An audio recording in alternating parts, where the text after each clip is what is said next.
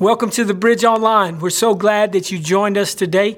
And uh, matter of fact, we would love for you to get engaged. If you're here, we'd love to for you to say hi to somebody on the chat or uh, tell us where you're watching from or or, or uh, be engaged. Feel free to engage throughout the whole talk. Uh, make sure you're listening to me, but but feel free to engage uh, in the chat there on the window. We're glad that you're here with us. Um, my name is Kurt. I, am one of the pastors here at the Bridge, and uh, we're we're kicking off a new series that we're calling Baby Monsters today.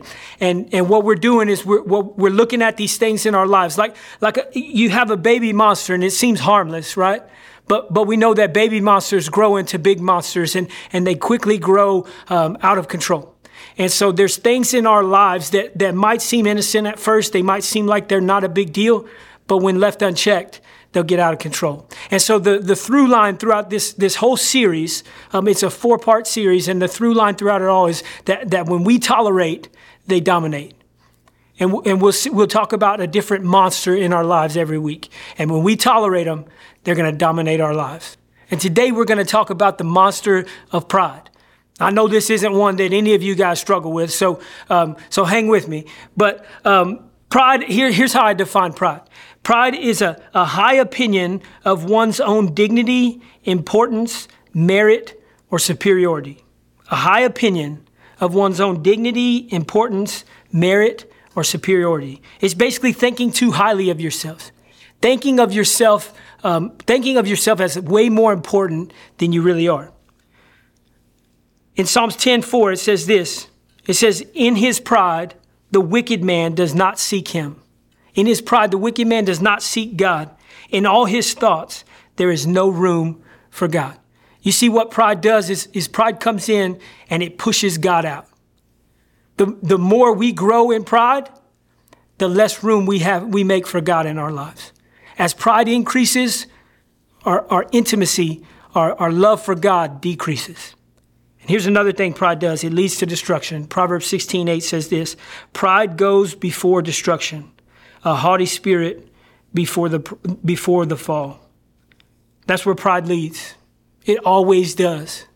And so the bottom line for today is when we tolerate pride, it leads to destruction.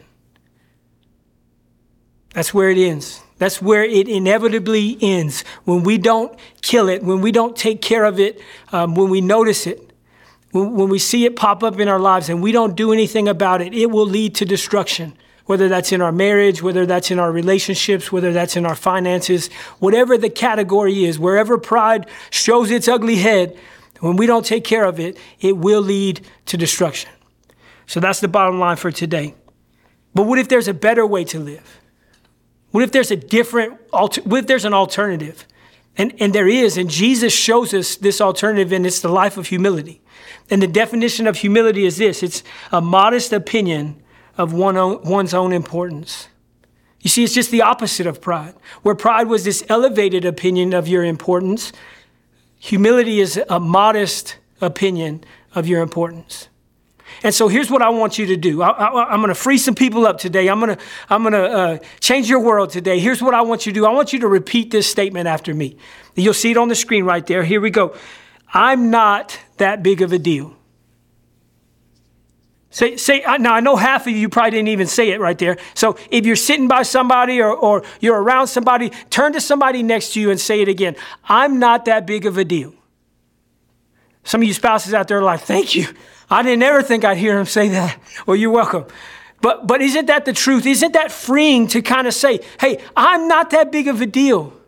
I'm not that important. We live in an age of, of self help and self care and self this and self that. Well, the Bible teaches us to die to ourselves. That's where life is found when we die to ourselves, when we, when we realize we're not that important. I'm not saying you're not valuable to God. I'm not saying that at all. I'm not saying you don't matter. Please don't hear that. You are valuable to God. He loves you. He, he knows everything about you. He knitted you together in your mother's womb. He knows every hair on your head. You're very valuable to Him. But in the grand scheme of things, we're not that big of a deal. The world does not revolve around us. But sometimes we live like that. And Jesus offers us a different way to live. He, it, the, in, in, Philippians chapter 2, verse 5 through 8, it, it describes Jesus. And this is a beautiful description of who Jesus is.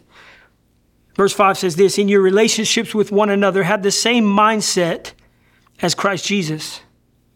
Here's the description of Jesus, who being in very nature God did not consider equality with God something to be used to his own advantage.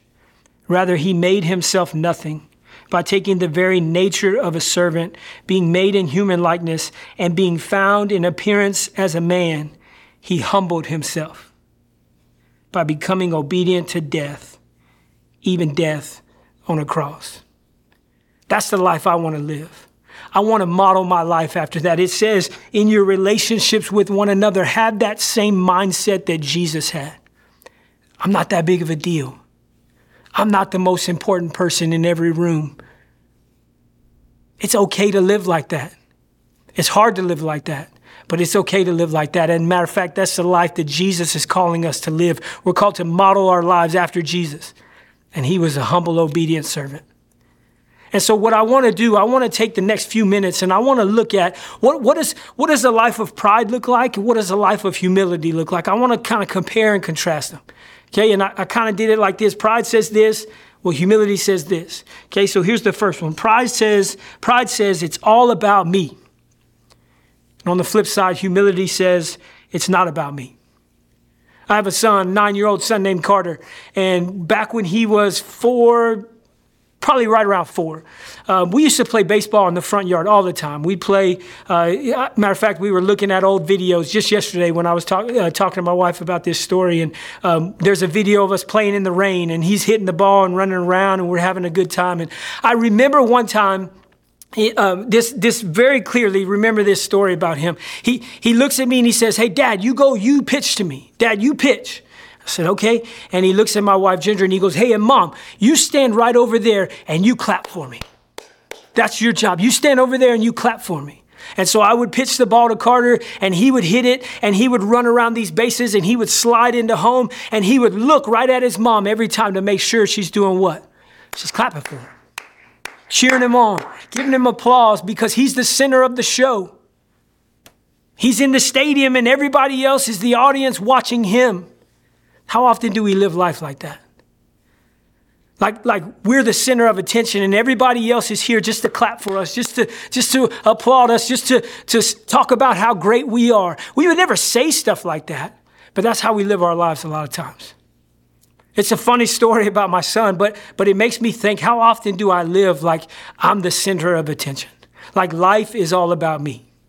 And on the flip side, instead of life being all about us, we should live our lives all about Jesus.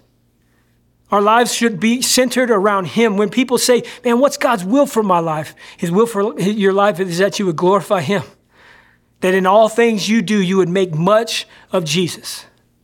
There's a verse in Psalms 115 1. It says this It says, Not to us, not to us, Lord, not to us, but to your name be the glory because of your love and your faithfulness. God, I don't want the glory. I don't want my life to be all about bringing me glory. I want my life to be about bringing you glory because you're the one worthy of it. That's humility. That's what it looks like to walk in humility. The next one is this pride says, I don't care who I hurt. And humility says, How can I serve others? I don't care who I hurt versus how can I serve others. This is another one we would never say it out loud. Like we don't we don't just walk around saying I want to hurt people, but but think about how often our actions because we're concerned with ourselves and we're concerned with our own agenda, our actions could actually hurt somebody else. Because we don't take the time to consider other people and it happens all the time. I'm guilty of it. How do my actions affect other people? You see, in humility, we say, How can I serve other people?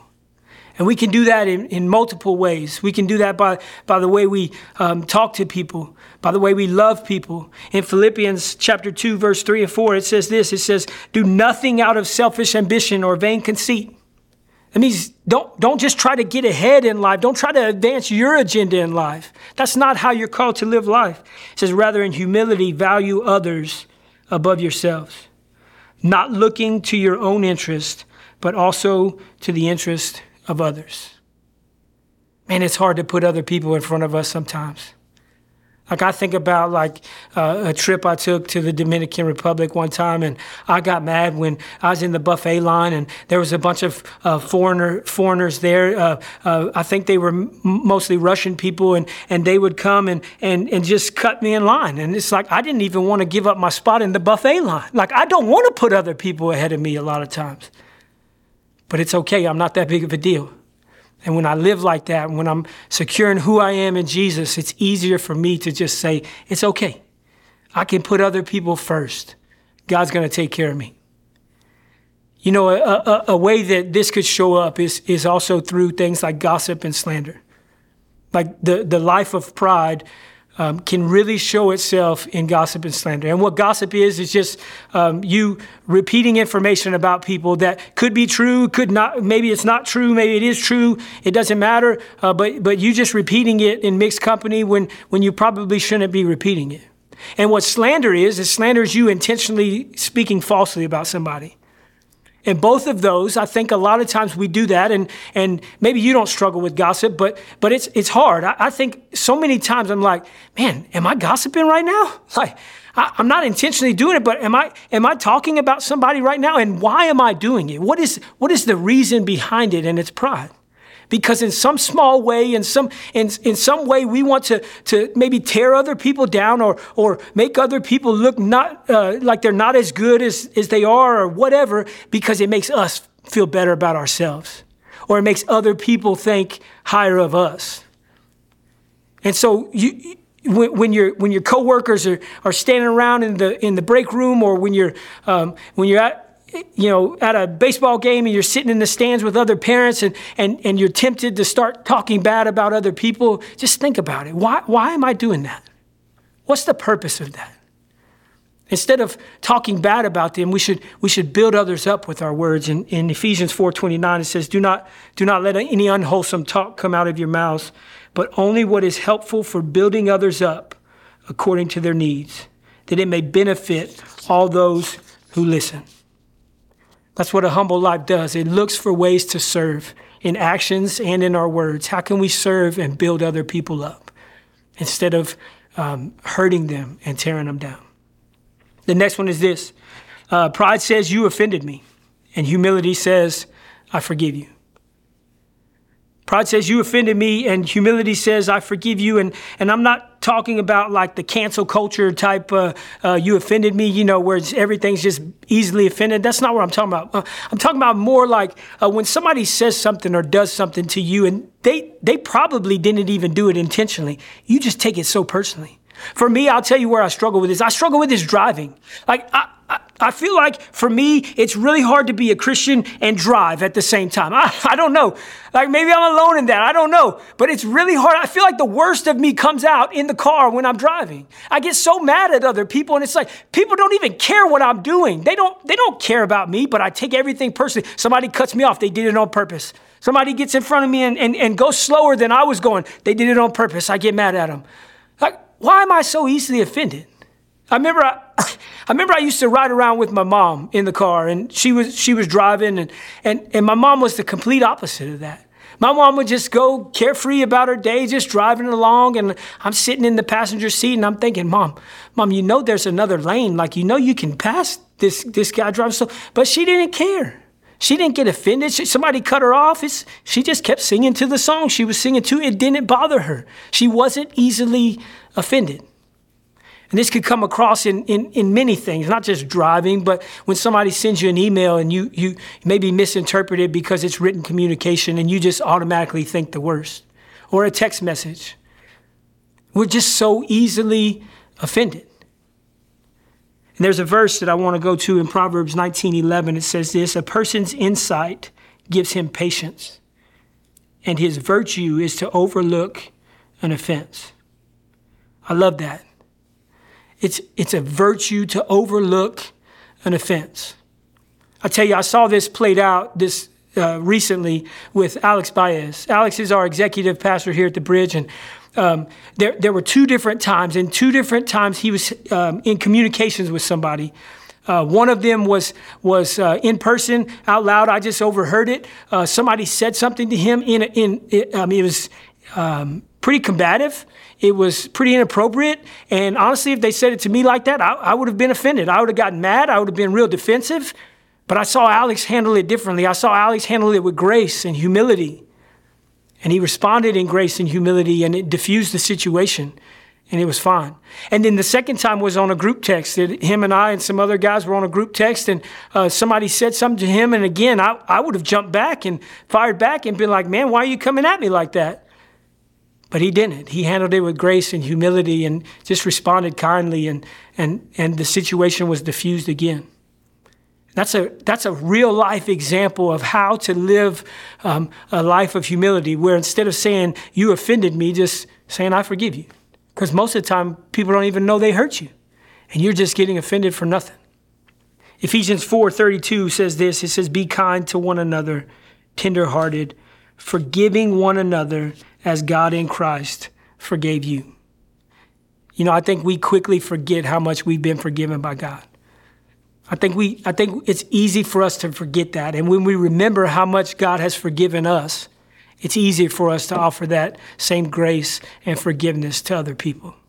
That's the life of humility. The next one is this pride says, uh, that would never happen to me. Humility says, I'm capable of any bad choice. This is one I don't think many people think about or associate with pride. But but I, I won't listen to me as I, as I flesh this out for you. I, I don't I don't think anybody wakes up one day and says, "Hey, you know what? Today I'm going to be an alcoholic." I just, I just don't think that happens. I don't, I don't think anybody wakes up and says, "Hey, you know, today I'm gonna um, I'm gonna have an affair and I'm gonna ruin my family." I don't think that happens. I don't think anybody says, "Hey, today I'm gonna steal from my company and probably end up in jail." That that, that sounds like a good plan for today. That's, that's not the way it happens. The way it happens is over time, we slowly make choices. We slowly make decisions that, that, that start off you thinking, oh, it's not that big of a deal. It's not that big of a deal. And, and, and we use phrases like, ah, it's not going to hurt anybody. It's, it's just a little flirting. It's, it's, just, it's just looking. It's not touching. It's not doing anything. Who's it going to hurt? Everybody, everybody's doing it. Come on. It's not a big deal. And we use phrases like that to justify these, these, wrong, these wrong decisions that we're making, wrong decision after wrong decision, because we think, oh, I would never do anything. I would never do blank. I would never go that far. But the people that do go that far, they don't just wake up and decide to go that far. It's one small decision after another small decision, and they become desensitized to, to, to the small things, and then they lead to bigger things, and it's a snowball and it spirals out of control. And I don't think we think about that as pride, but, but that's pride saying that, man, I can handle this. I would never do that. You don't, you don't, oh, that's other people. They're weaker than me. I'm strong enough. I'm smart enough. I'm good enough. It's never going to happen to me. And that's a lie. There's a verse in 1 Corinthians 10, verse 11 and 12. It, it says, um, These things happened to them as examples for us. They were written down to warn us who live at the end of the age. And what that's talking about is before the, these verses, um, it, it lists the Israelites' sins. It lists the Israelites' idolatry and the mistakes they had made in their lives. And, and, and it says these are written as warnings to us. And listen to verse 12. It says this If you think you are standing strong, be careful not to fall. It can happen to any of us. And it's foolish and it's prideful to think that it can't happen to you, that, that you don't need to trust in Jesus and, and be close to Him and remain close to Him so you can walk in a pure life, in, in a humble life, in the life God calls you to live. We need Him. We need to be dependent on Him. We can't do it on our own. And it's foolish to think that we can. And that really leads me into the, to the last one. And it's this that pride says, I'm good enough. And humility says Jesus is enough. You see, we, it's easy for us to become uh, self righteous. It's easy for us to, be, to, to start thinking that, that we have it all together. And we start looking down at other people. We start looking at the decisions they make, and we start sticking our nose up at it and be like, man, how could they do that? There's a story that Jesus tells. It's in the, it's in the book of Luke. And um, chapter 18. And I, want to walk through this story and listen to this and, and don't and don't just be so quick to to um, look at the Pharisee in this story and say, man, I can't believe he could do that. Instead, think of ways that maybe you've done this in your life. It says Jesus told the story to some who had great confidence in their own righteousness and scorned everyone else.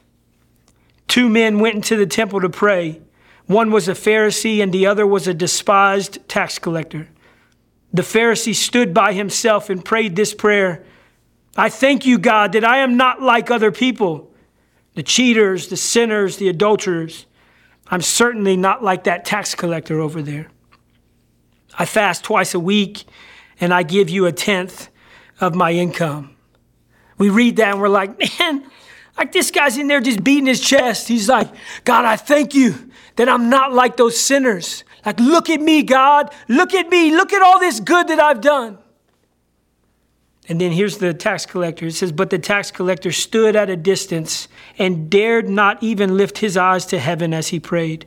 Instead, he beat his chest in sorrow, saying, O God, be merciful to me, for I am a sinner. I tell you, this sinner and not the Pharisee returned home justified before God.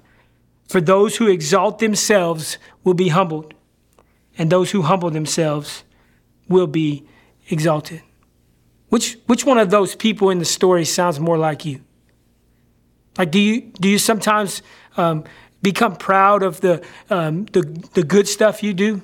The, the religious stuff that you do, and you sometimes uh, start to take credit for, for things that, that you shouldn't be taking credit for?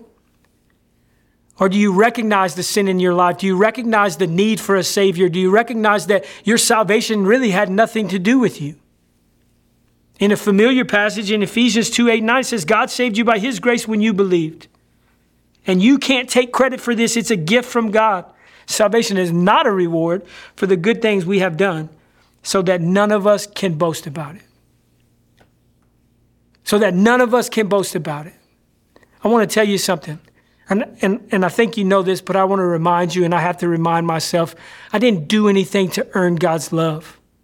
I didn't do anything to earn salvation. God loves me and He freely uh, sent His Son Jesus to die on a cross to pay for my sins so that I can have a relationship with Him. I didn't do anything there. I didn't do anything to earn that. I could never be good enough. No matter how much my pride wants to tell me, you're good enough, you're good enough, you're good enough, I could never be good enough. But Jesus is. And He willingly laid down His life so that we could have a relationship with God. I think the more we grow in our relationship with God, the more we understand how messed up we really are. I think that's how it works. Like that's why you see Paul, the apostle Paul, who who wrote two thirds of the New Testament, a guy that was the greatest missionary ever. He probably he, he's probably the reason more people know Jesus than anybody else in history. And yet in, in, in the book of First Timothy, he says, Hey, I'm I'm the chief of sinners. Jesus came to save sinners, and I'm the, I'm the worst of the worst. Paul would probably be a saint compared to most of us. He'd probably squeaky clean compared to most of us. But he recognized as he grew closer and closer to Jesus, he recognized more and more his need for a Savior. Man, I pray that you would experience that fresh this morning or whenever you're listening to this. We're all messed up. We've all sinned and fallen way short of God's perfect standard. But Jesus, He's good enough, and He made a way. It takes humility to come to know Him. It's a moment of humility. It's a, it's a moment of surrender when you come to know Jesus. That's Matthew 5 when Jesus says, Blessed are the poor in spirit, for theirs is the kingdom of heaven. If you were with us last week, Kenny talked about this verse, blessed meaning um, the, the Makarios, where it's, it's uh, uh, abundant, abundantly happy, abundantly satisfied. That's what that word means. Abundantly satisfied are those that are poor in spirit. That word poor means bankrupt. It means completely helpless, like, like beggar. I'm a beggar. I'm, I'm, I'm poor in spirit. I realize my need for a Savior. And at that moment, Jesus says, The kingdom of heaven is yours. It takes humility to come to know Him. And then we're invited to walk in that same humility in a relationship with Him. So when we see the, the what, what pride says versus what humility says, let me ask you, where, where do you see yourself? Like, where, where do you see yourself on there? Because if you're anything like me, as, as I was preparing this message, it wasn't very much fun because I saw just how much pride I have in my life. And the, the Holy Spirit was, was nudging me. And I hope He's been nudging you today, just, just in showing you. Like when I said something, maybe there was something in your life that He was like, yeah, you struggle with that. And maybe some of you are sitting there thinking, no, I really don't have any pride. Well, you just joined the club. So welcome to the club. Now you do. We all struggle with it. We all struggle with it. And so the question is, what do we do? And I, and I got three words for you, and they all start with an R, and this is, this is an invitation for you to respond in this way. I, I started with the R so you can remember all three of them. And the first one is simply to recognize. Recognize the sin of pride in your life. Recognize where it shows its head. Maybe, maybe it was something I didn't even talk about, but you know you struggle with pride in a, in a certain area of your life. Recognize it. The second one is to, to repent, which simply means to agree with God about your sin and to turn from it. This is where we kill the baby monsters. This is where we, we kill the sin in our lives when it's small. When we can, when we can, when we can do something about it before it's caused destruction in our lives. That's what it means to repent, to, to, to agree with God and to turn from it. So we recognize it, we repent, and then the third one is just to run. Run to Jesus. Run to Jesus, the author and perfecter of your faith. Run to Jesus where his grace abounds and his mercy abounds, and, and he's not mad at you. He, he invites you to come to him. Listen to this verse. This is the last verse I want to share with you Matthew 11, 28 and 29. Jesus, this is Jesus' invitation to all of us this morning. He says, Come to me, all you who are weary and burdened, and I will give you rest verse 29, he says, Take my yoke upon you and learn from me. It's like the oxen, right? They're yoked together. And this is the idea that you're yoked with Jesus. And he says, and learn from me. Learn how to live life the way I want you to live life. Learn how to live the humble life that I modeled for you. That's what, that's what the invitation is for you this morning. Come to Jesus and let him teach you how to live this life of humility. And I want you to listen to the next part. Because this is the only time in the in, in the gospel accounts, Matthew, Mark, Luke, and John, which which uh, talk about the life of Jesus. This is the only time that Jesus describes who he is at his core. I, I want you to hear how Jesus describes himself. He says, Take my yoke upon you and learn from me, for I am gentle and humble. I am gentle and humble in heart, and you will find rest for your souls.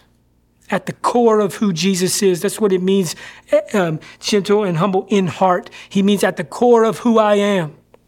I'm gentle and I'm humble. What an awesome invitation. And, and, and I want to offer you, if, if you've never trusted in Jesus, if you've never trusted in Him as your Savior, I want to offer you that opportunity this humble and gentle Savior that came and willingly laid down his life for you. I want to offer you that opportunity. And you can just repeat after me this prayer. And there's no magic to these words, it's just you just surrendering your heart to Jesus. God, I thank you for Jesus. I thank you that. God, that even though in the midst of my sin and, and, and the wrong that I've done in my life, that Jesus died on the cross to save me from those sins to pay the price that I couldn't pay. I believe in that. I trust in that. And I trust that He ra- ra- rose from the dead three days later so that we could experience life, so that we could have victory over death. We could have eternal life in you. Today, uh, in the best way I know how, I surrender my life to you. In Jesus' name, amen.